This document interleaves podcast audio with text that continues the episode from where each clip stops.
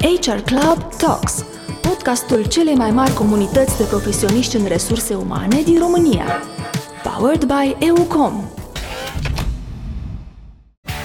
Salutare, sunt Madalina Tănase și mă bucur să vă regăsesc la un nou episod de HR Club Talks. Acest episod este susținut de EUCOM. Misiunea EUCOM este de a ajuta un milion de oameni să evolueze în carieră prin servicii lingvistice de calitate. Creșterea numărului de joburi cu valoare adăugată în organizații va reprezenta un principal trend ce va fi vizibil în piața muncii în următorii ani. Într-o lume în care modelele de business se schimbă rapid, singurul lucru pe care putem miza este capacitatea colegilor noștri de a se adapta la schimbare. Liderii viitorului sunt liderii digitali cei care vor ști să folosească tehnologia pentru a crea sinergie în echipe și a susține echipele atât fizic cât și virtual. În acest sens vom face cunoștință cu Alex, Mihai și Maria, cele trei persoane identificate printr-un exercițiu de design thinking în cadrul BCR. De numele primei mele invitate, Andreea Voinea, se leagă două dintre cele mai mari transformări de resurse umane din economia românească, fiind mandatată de Erste Group, acționar al BCR, și OMV, acționar al Petrom, să conducă procesele de integrare și transformare de resurse umane ale celor două companii. Cu o vastă experiență internațională, Andrei a lucrat pentru companii din Londra, New York și Bruxelles. În prezent este președinte HR Club și este membru fondator al Romanian Education Trust și Romanian Business Club din UK.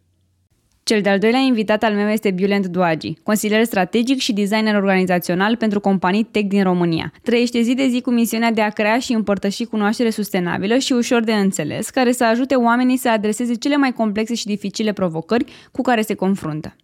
Bine ați venit, Andreea Bulent. Mă bucur că ați răspuns pozitiv invitației mele și chiar mai mult sunt încântată să deschidem acest nou sezon la început de an, un an la care ne uităm cu multe speranțe, dar de la care ne așteptăm să aducă și multe schimbări. Ce faceți la voi? Cum e perioada asta? Mulțumim mult, Mădălina. Îmi pare bine să te cunosc, Bulent.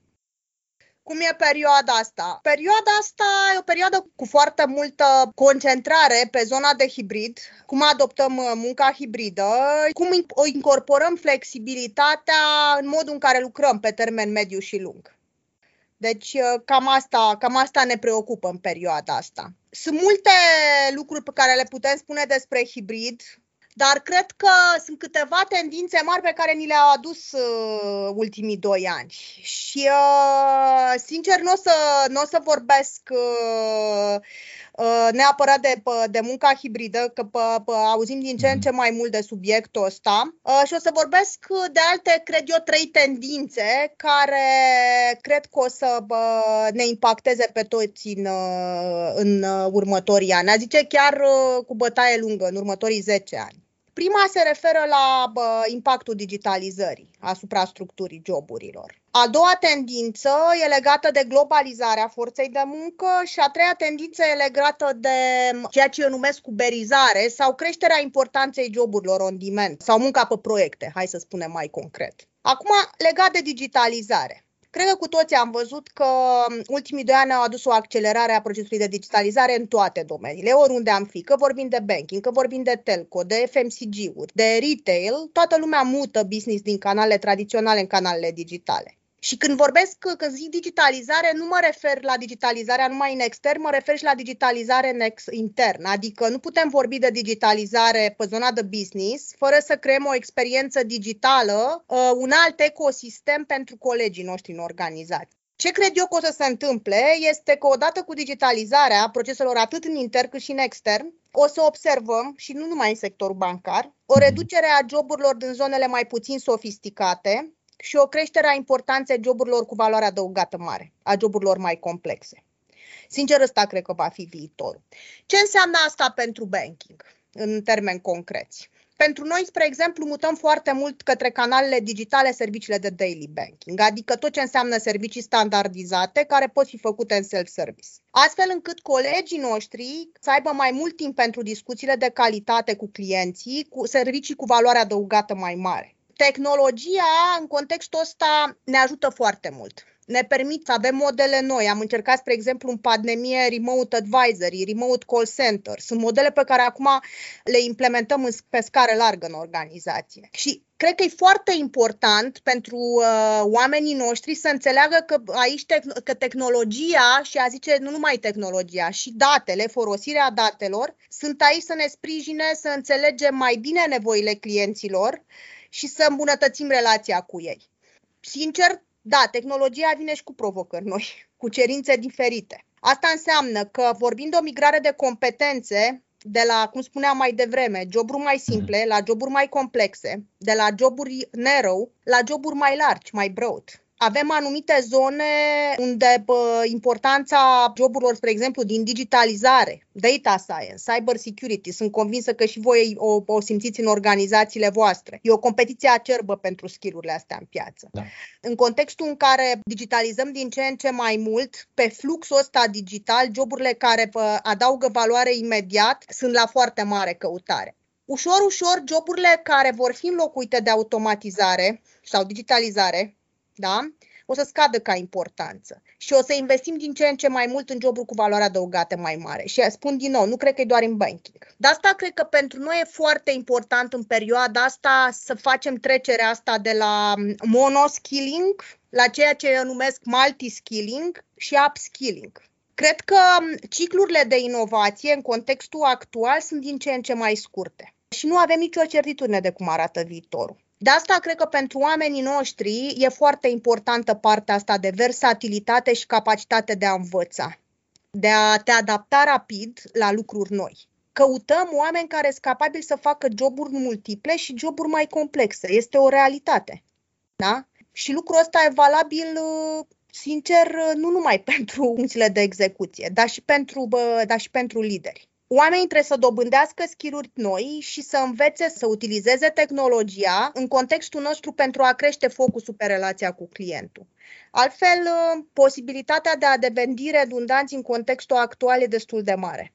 Acum, legat de banking, vă spuneam eu cred, credința mea este umanistă ca om de HR, dar mai mult decât atât, eminamente, cred că banking-ul va rămâne un business făcut de oameni pentru oameni, care e îmbunătățit prin tehnologie și date. Esența business-ului nostru e încrederea, încrederea clienților noștri și a oamenilor noștri că fac ceva meaningful și o să vorbesc un pic mai târziu de apropo de ce înseamnă meaningful și cât de important e în contextul noilor generații să creezi meaning pentru oamenii tăi și că le poți schimba pe viața clienților noștri în mai bine primesc tot timpul întrebarea asta. Ok, ok, digitalizați, zice, cum o să arate bancherul viitorului? Va avea clar abilități de relaționare foarte bune și va fi capabil, zicem noi, să se reinventeze permanent. Un bancher de valoare va fi cel care va arăta ca un reper de încredere și de competență pentru clienții săi. De aceea el va fi capabil să dezvolte o relație customizată și relevantă cu fiecare client. Uh, noi vorbim foarte mult în banking astăzi. Nu vom mai avea o bancă pentru toți clienții. Fiecare client în noua paradigmă va avea sentimentul că e o bancă doar ai lui, care răspunde uh, în mod particular la nevoile lui, care înțelege aspirațiile și îl sfătuiește să ia cea mai bună alegere pentru sănătatea sa financiară. Deci, de asta provocarea pentru noi în contextul ăsta, de am spus tehnologie și am spus date, da? E foarte important să construim uh, un alt ecosistem în care să funcționeze acest bancher al viitorului. Clar, pentru noi e foarte important să fie un sistem cu mai puțină rigiditate, pentru că, da, noi în banking avem o avem o reputație că suntem rigizi uh, și să ne pregătim oamenii să fie confortabili și să se împrietenească cu tehnologia, înțelegând că tehnologia aici să ne facă viața mai ușoară a tuturor.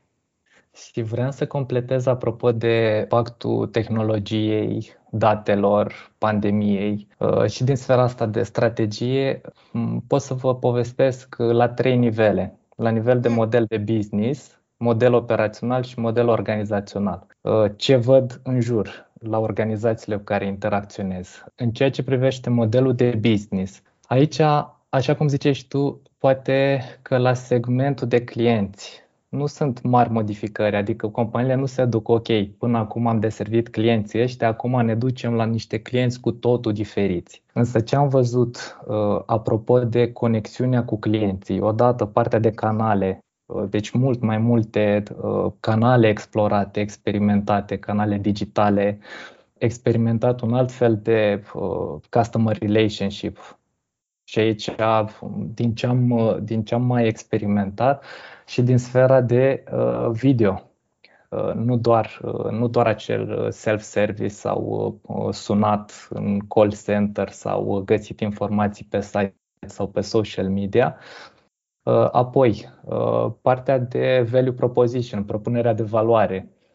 Așa cum povestești tu, Andreea, folosind datele și perspectivele, insight-urile pe care ți le oferă datele, poți să construiești alte propuneri de valoare, pur și simplu, adică uh, personalizare, reducerea uh, timpului de așteptare și alte, alte beneficii pe care le poți oferi folosind cât mai bine datele pe care le ai deja în organizație, în business-ul tău, despre, uh, despre clienții tăi și interacțiunile cu ei până la urmă. Apoi, mergând mai departe pe modelul operațional, E clar că impactul foarte mare este uh, asupra locului unde se întâmplă diferite activități, în ceea ce înseamnă operațiuni. Și aici, uh, bineînțeles că aceste platforme digitale interne s-au dezvoltat din ce în ce mai mult în ultimii doi ani, chiar și în niște arii în care nu pătrunseseră atât, uh, atât de bine fix ca să uh, susțină uh, operațiunile, ca lanțul valoric să se poată crea și livra către clienți în mod consistent. Și apoi, la nivel de model organizațional, ce observ este că e un shift major în cum interacționează echipele între ele. Adică nu neapărat eu cu colegii mei din echipă, ci echipa noastră cu alte echipe. Bineînțeles, e mai greu să te găsești, e mai greu să uh, dai de celălalt și automat, uh, automat sunt două lucruri care apar aici. Odată intenția, adică cu intenție mm-hmm. să-ți propui să, să interacționezi, chiar dacă n-ai neapărat nevoie fix tranzacțional pe proiect, îți dea o estimare, să te deblocheze cu ceva, să-ți ofere o informație, mm, ai nevoie să te duci un pic mai cu intenție la echipele din jurul tău și apoi chiar și în interiorul aceleiași echipe uh, s-au dezvoltat foarte mult aceste uh, platforme care sprijină colaborarea la distanță. Fie că sunt table digitale, fie că sunt tot felul de uh, instrumente de engagement în aceeași echipă, fie că au evoluat instrumentele de project management, ideea este că mm, a evoluat felul cum muncim unii cu ceilalți. Și probabil că uh, învățându-ne cu aceste noi instrumente, cu aceste noi uh, moduri de a interacționa, chiar și când o să ne întoarcem la birou pentru o parte din timp, pentru o, par- o parte dintre noi, o să ducem din aceste comportamente și instrumente pe care, pe care le-am descoperit în perioada asta. Deci uh, această digitalizare cred că o să rămână cu noi uh, și în businessurile noastre pe mai departe. Da? Și uh, bineînțeles că aceste modele macro, modelul de business, operațional, organizațional, au nevoie să fie susținute de ce știm și ce putem face fiecare din rolurile noastre, apropo de competențe, care, uh, care au nevoie să, să fie dezvoltate. Pe lângă mm, acest data savviness, apropo de macrotrendul de date și folosirea datelor și în extern și în intern, pe lângă zona asta de, de a înțelege datele și a putea lua decizii mai bune uh, folosind uh, datele deja existente pe diferite arii, că e în zona de HR, marketing și așa mai departe, Uh, o altă competență cheie care uh, cred că va deveni din ce în ce mai importantă este cea de cum învață angajații să învețe, pentru că ce mă aștept, uh, fiind conectat și la zona asta de trenduri, și la zona de strategie, și la zona de tehnologii, nu cred că putem să definim toată gama de competențe de care o să avem nevoie în organizațiile noastre și să putem să facem niște planuri, să putem să pregătim Uh, niște programe de învățare fix să susținem când are nevoie business-ul, când e nevoie în piață, când au nevoie clienții.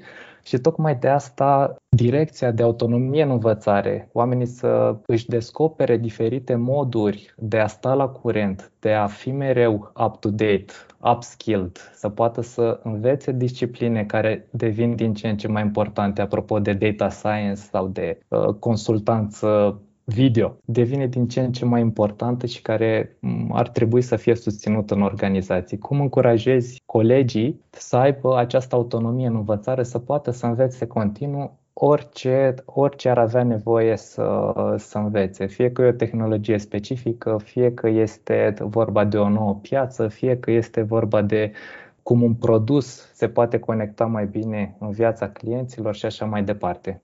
Deci asta, asta ar fi apropo de tendințe și upskilling.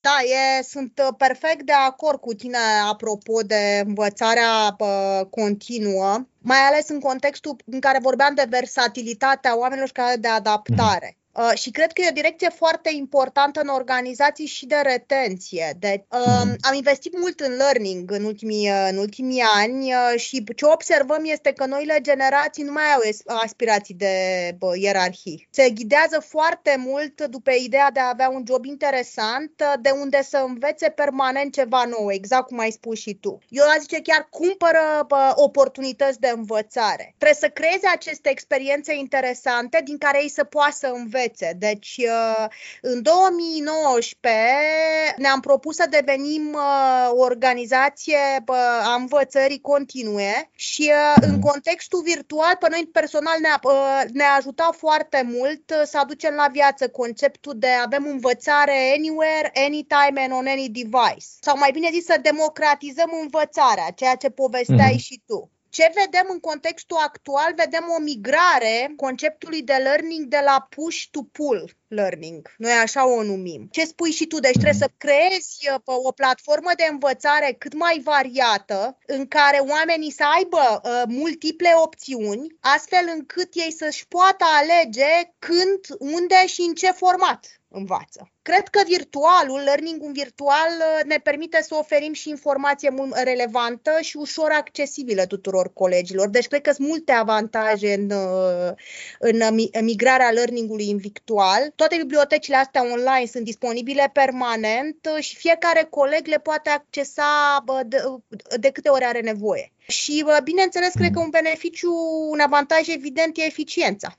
Și nu mă refer la timpul salvat trainerii noștri, spre exemplu, în organizație la noi s-au updatat uh, astfel încât să, asig- să se asigure că um, au retenție, au retenție foarte bună a informației, chiar și mediul online, uh, prin uh, utilizarea unor metode specifice pentru zona de virtual. De exemplu, succesiune de pre-work cu sesiune live facilitată de expert și sesiune de posturi. Toate lucrurile astea cred că sunt foarte importante.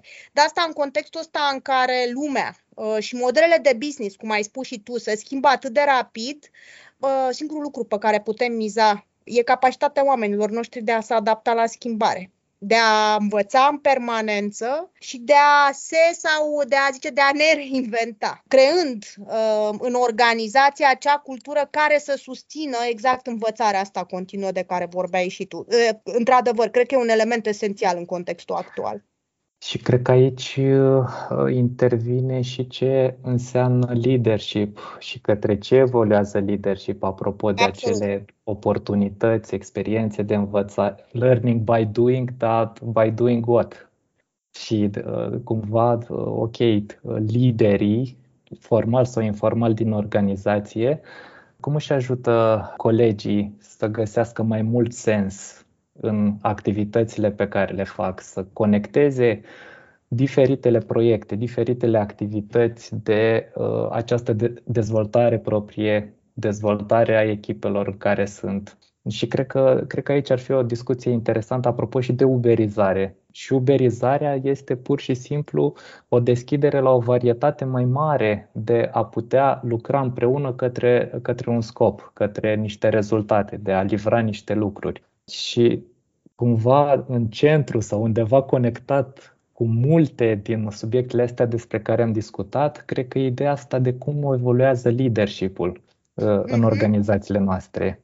Și aici aș fi curios, uh, aș fi curios uh, de la voi cum se vede Spuneam mai devreme, când vorbim de upskilling, uh, vorbim de upskilling și pentru lideri. Uh, și cred că sunt câteva lucruri importante pe care le-aș spune. Unele le-ai punctat și tu în, uh, în ce ai spus. În primul rând, digital collaborate, sună, da, colaborare digitală, în română sună ciudat, dar digital collaboration. Când liderii trebuie să susțină echipele în viața fizică cât și în, în, în online pentru employee experience, acum din, din perspectiva employee experience, physical uh, collaboration ia cele mai bune aspecte, a zice eu, din viața reală, cât și din interacțiunile online pentru a îmbunătăți experiența de lucru în ansamblu. Ce povesteai și sunt o groază de instrumente astăzi pă, în zona asta. Mm. Îmbunătățește pă, tot ceea ce înseamnă experiență la birou, dar și spații de lucru de acasă și le, le îmbină într-un mod de lucru pă, ideal. Liderii digitali digitali sunt cei care sunt capabili să fie prezenți atât fizic cât și digital, oameni care fac mai mult decât să găsească acel echilibru între fizic și digital. Este vorba de cei care, a zice eu, reinventează și redefinesc modul în care funcționează business-ul și organizația uh, și modul în care răspund uh, nevoilor pe care echipele lor le au și sunt capabili, așa cum ai spus tu, Bulent, să creeze sinergii cu mhm. celelalte echipe. Cred că e, e extrem de important uh, elementul ăsta, de contextul de digital collaboration, cum reușești să te conectezi cu network un alt aspect, aspect important e zona asta de vizibilitate. Eu o numesc visibility management. Uh, suntem într-o primă zi de lucru, să zicem, într-o companie nouă și nu ne-am cunoscut managerul, ceea ce se întâmplă astăzi uh, pentru mulți din noi veniți în organizație. Și trece o lună, și trece o, săpt- o săptămână, și trece o lună, și tot nu l-am cunoscut. Fără interacțiunea asta ne-am simțit ignorați. Nu am știut la ce se așteaptă de la noi uh, ca să putem să facem joburile așa, să ne facem jobul așa cum trebuie și cei pe care îi ascultăm sunt liderii noștri. Și asta nu numai când vorbim de subiecte de business. Mm. Acum, când mulți dintre noi lucrăm în hibrid sau interacționăm cu oamenii care lucrează astfel, e cu atât mai important ca managerii să-și arate disponibilitate. Să fie, cum spuneam mai devreme, prezenți fizic uh, cât și virtual și să se afirme, să fie mult mai vizibili în echipe și să se afirme în ambele medii să fie ușor de recunoscut ca lideri, ca lideri nu numai formal, ci ca lideri de opinie și să fie ușor abordabil. Și lucrul ăsta mă duce în următorul element care e legat de business of purpose. Cele două cred că sunt legate. Cred că tinerele generații au o nevoie, și vorbeam de uberizare, ai menționat uberizarea, uh, e din ce în ce mai greu să creezi, numesc eu, aderență organizațională uh, pentru tinerele generații, atâta timp când nu ești tu ca organizație capabil să creezi acest business of purpose. Să poți să-ți conectezi oamenii la bigger meaning. Și lucrul ăsta de regulă se întâmplă atunci când liderii tăi sunt capabili să-și motiveze echipele, să vină cu lucruri concrete, în acțiuni concrete pe care să le facă cu echipele respective astfel, astfel încât să-i, să-i conecteze la bigger meaning. Ce aș mai spune aici? Ia, spune cum vezi tu partea asta cu leadership-ul. Că noi am făcut niște lucruri pe zona asta, vreau să le împărtășesc cu voi, dar vreau să te aud și pe tine, apropo de liderii viitorului. Legat de ce spuneai tu de digital, de ocazii de colaborare, de business of purpose, ideea asta de sensul pe care îl luăm, de privirea de ansamblu, dar și din, de la firul ierbii, uh-huh. să zic. O perspectivă cu care am rezonat uh, și pe care uh, am aflat-o de la mentorul meu din sfera de complexitate uh-huh. Este liderul ca designer de, de prilejuri. Da, cum, cum ai putea să, uh, să creezi acest cadru, aceste prilejuri în care oamenii să poată să colaboreze, în care să poată să se conecteze cu sensul pe care îl avem până la urmă ca, ca business, ca organizație, ca echipă mai specifică. Pe lângă asta, pe lângă prilejuri și legat de învățare, uh, mă gândesc și la ideea de uh, lider ca designer de oportunități. În sensul în care, uh, ok, ești conectat, poți să ai niște perspective pe care colegii tăi nu le au cum ai putea să conectezi aceste posibile oportunități de proiecte interesante, de învățare de diferite feluri, de extindere de network, de vizibilitate, cum spuneai și tu, de managementul vizibilității, cum ai putea să fii un designer mai bun al acestor oportunități uh-huh. pentru tine, oamenii tăi și uh, ei ca echipă, nu doar ei ca, ei ca indivizi? Și a treia perspectivă, tot de design, că sunt, sunt apropiat de uh, zona asta de design foarte mult. Uh, liderul ca design de sens. Și asta e conectat și cu partea asta de storytelling, poveștile, narrativele pe care uh, ni le spunem. De exemplu, strategia, zicem că poți să te uiți la strategie și ca la o poveste. Adică ce ne zicem fiecare dintre noi că e drumul nostru pe mai departe în acest, în acest business. Bineînțeles, se poate duce în obiective, KPI, dar care e acea esență sâmbure de poveste care să ne ajute să luăm decizii mai bune zi de zi, proiect de proiect. Și întorcându-mă la lider, am putea să ne uităm la el și ca la un uh, designer de sens. Adică să își dea seama oamenii ce sens își iau din uh, reîntoarcerea la birou, de exemplu, că e unul dintre subiectele pe care na, cred că toate organizațiile se întreabă mai mult sau mai puțin în perioada asta. Ce sens uh, văd colegii mei, ce sens văd cei din echipa de conducere, ce sens văd clienții noștri?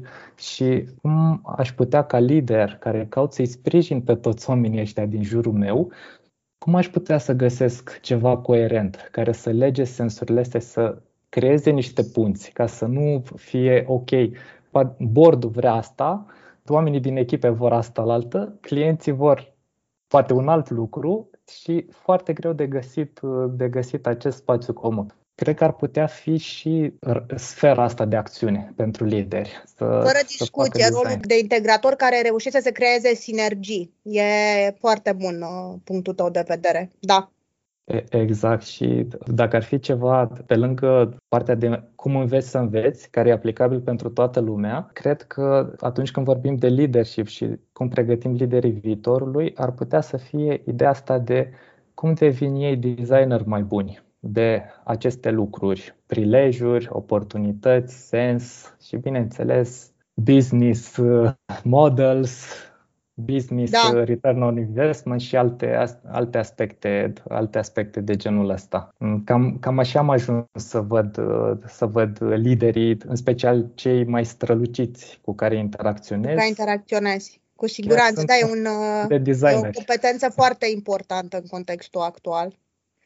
Da, și aș fi curios uh, ce ați lucrat, uh, ce ați lucrat în organizație, apropo de... Uh... Hai să-ți spună, hai să spună puțin, dar pe, foarte interesant, luând în considerare toate trendurile astea, am, mm.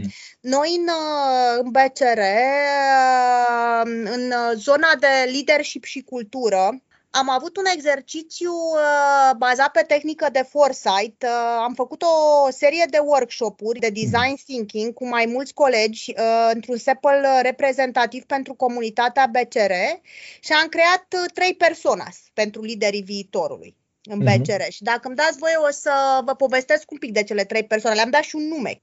Prima persoană, valorizatorul protector, îl cheamă Alex Motoul lui Alex este cu cât suntem mai digitali, cu atât avem nevoie uh, mai mare de interacțiune umană.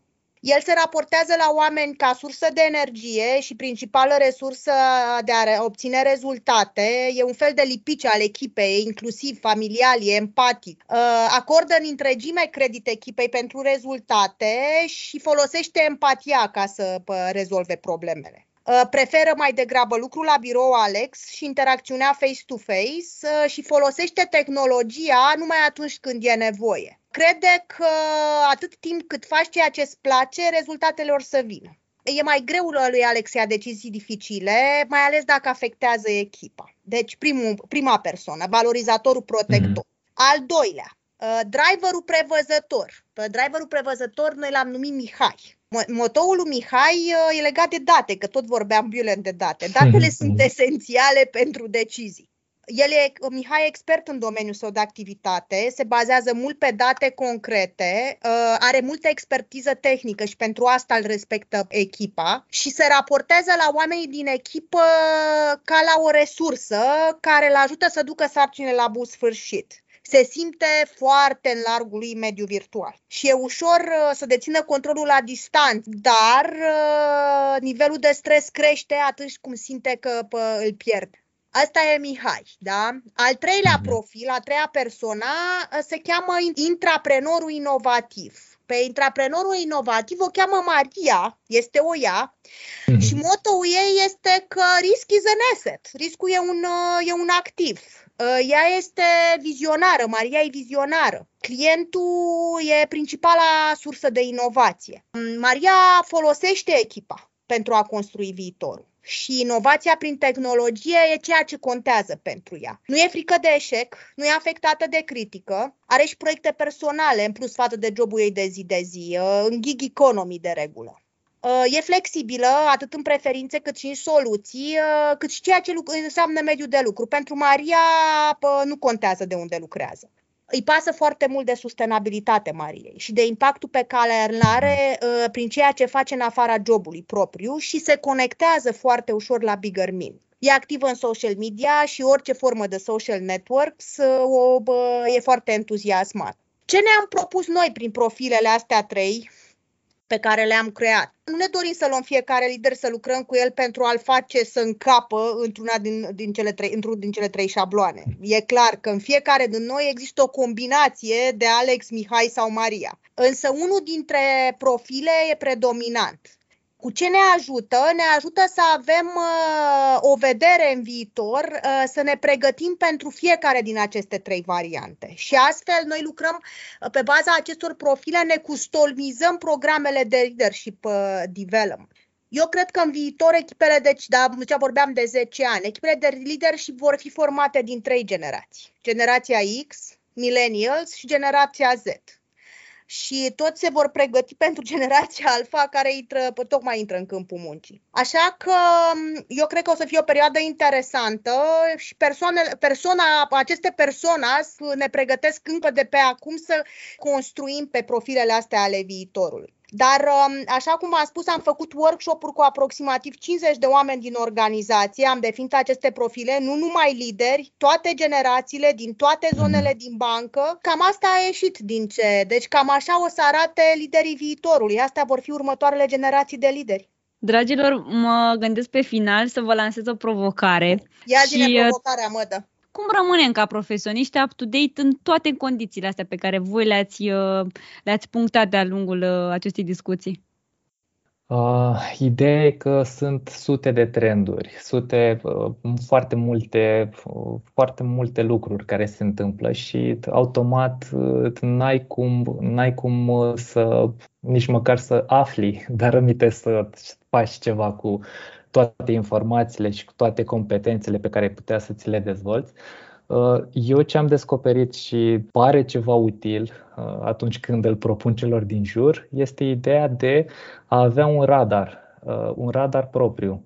Și întrebarea este ce pe radar pentru perioada următoare?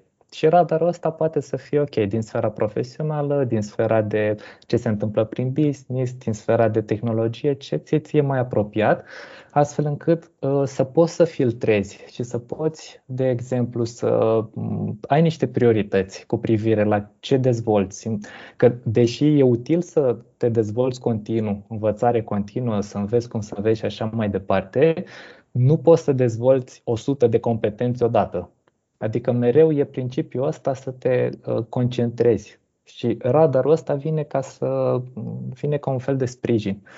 Pe, să-ți răspundă la întrebarea pe ce să mă concentrez, pe ce să-mi concentrez atenția și uh, pe ce să lucrez în perioada următoare. Adică poate să vină ca un fel de companion pentru uh, development plan sau lucrurile astea mai pe termen lung. Este pur și simplu real-time radar. În timp real, azi, săptămâna asta, la ce sunt atent, ce îmi dezvolt, ce, ce, informații, ce informații sunt relevante pentru mine. Asta e ceva ce am, ce am găsit uh, util și pentru mine și pentru cei cu care mă interacționez. E, da, e o idee foarte bună. Spuneam, mă, că vorbeam mai devreme, învățând continuu, deci uh, cred că soluția la momentul ăsta este să fim permanent deschiși la tot ce se întâmplă. Soluția lui Biolent îmi place foarte mult cu, cu radarul. Cred că e important să-ți faci un plan de dezvoltare, exact cum ai spus și tu într-un fel, deci să abordezi uh, sistematic. Vreau să, să aflu mai mult de ce se întâmplă în tehnologie, cum impactează tehnologia zona de HR, ce se întâmplă în zona de well-being. În același timp, cred că e foarte important să-ți aloci timp pentru învățare. Îți spun sincer, în viața nebună pe care o avem cu toți, eu aud foarte mult, deci resursele sunt enorme, ne e din ce în ce mai greu să filtrăm în masa de informații pe care o avem la dispoziție, dar ne este și mai greu să, dacă nu o facem în mod uh, programat, să ne alocăm timp pentru învățare. Adică e important să ne prioritizăm pe noi și în agendele noastre să ne blocăm, nu știu, o zi, măcar la două săptămâni, dedicată învățării. Noi ne luptăm acum în organizație, sincer, să introducem această chestie, mai ales că noi am băgat modelul hibrid inclusiv la rețea. La rețea mm. avem o zi pe două, de două săptămâni în uh, hibrid, deci oamenii din branch-uri. Acea zi este zi de learning și trebuie să o petreacă pe learning. Și cred că chestia asta, principiul ăsta, am putea să-l aplicăm fiecare dintre noi. Este o investiție în noi și uh, mai mare decât uh, mai mare return on investment decât investiția în noi nu putem să facem în altceva.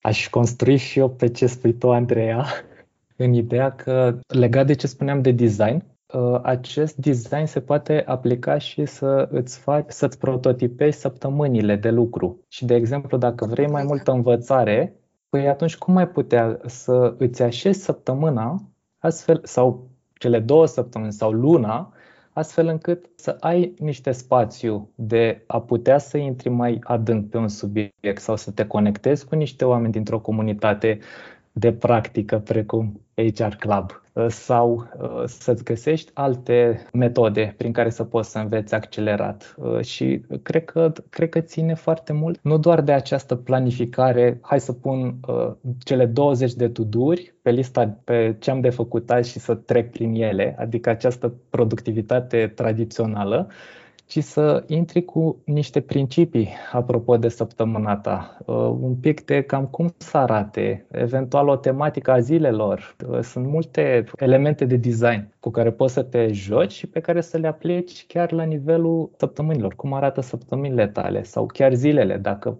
ai, de exemplu, dimineața niște timp în care încă n-ai intrat în ședințe, încă nu ești bombardat sau bombardat de mail-uri, poate atunci ai acel spațiu de o oră, o oră jumate în care poți să aloci pentru tine, să înveți, să conectezi, să te conectezi cu diferiți oameni și așa mai departe. Deși, uh, deși atât de multe lucruri, cred că la un moment dat le vom uh, pune așa omogen și le vom aplica. Mulțumesc pentru prezența de astăzi. Sper să ne revedem Mulțumim. curând și să ne auzim cu bine. Mulțumim și noi foarte mult pentru invitație, Mădă. Și Biule mi-a super. făcut mare plăcere. Ținem aproape. Asemenea, mulțumim mult. Îți mulțumim că ai ascultat încă un episod de HR Club Talks. Te așteptăm curând cu noi episoade și ne poți găsi pe YouTube, Spotify sau orice aplicație de podcast. Ne-am bucurat să share cu prietenii tăi noul episod și nu uita, dacă ai sugestii sau întrebări, te încurajăm să ne scrii la officearondhr-club.ro Pe curând, dragilor!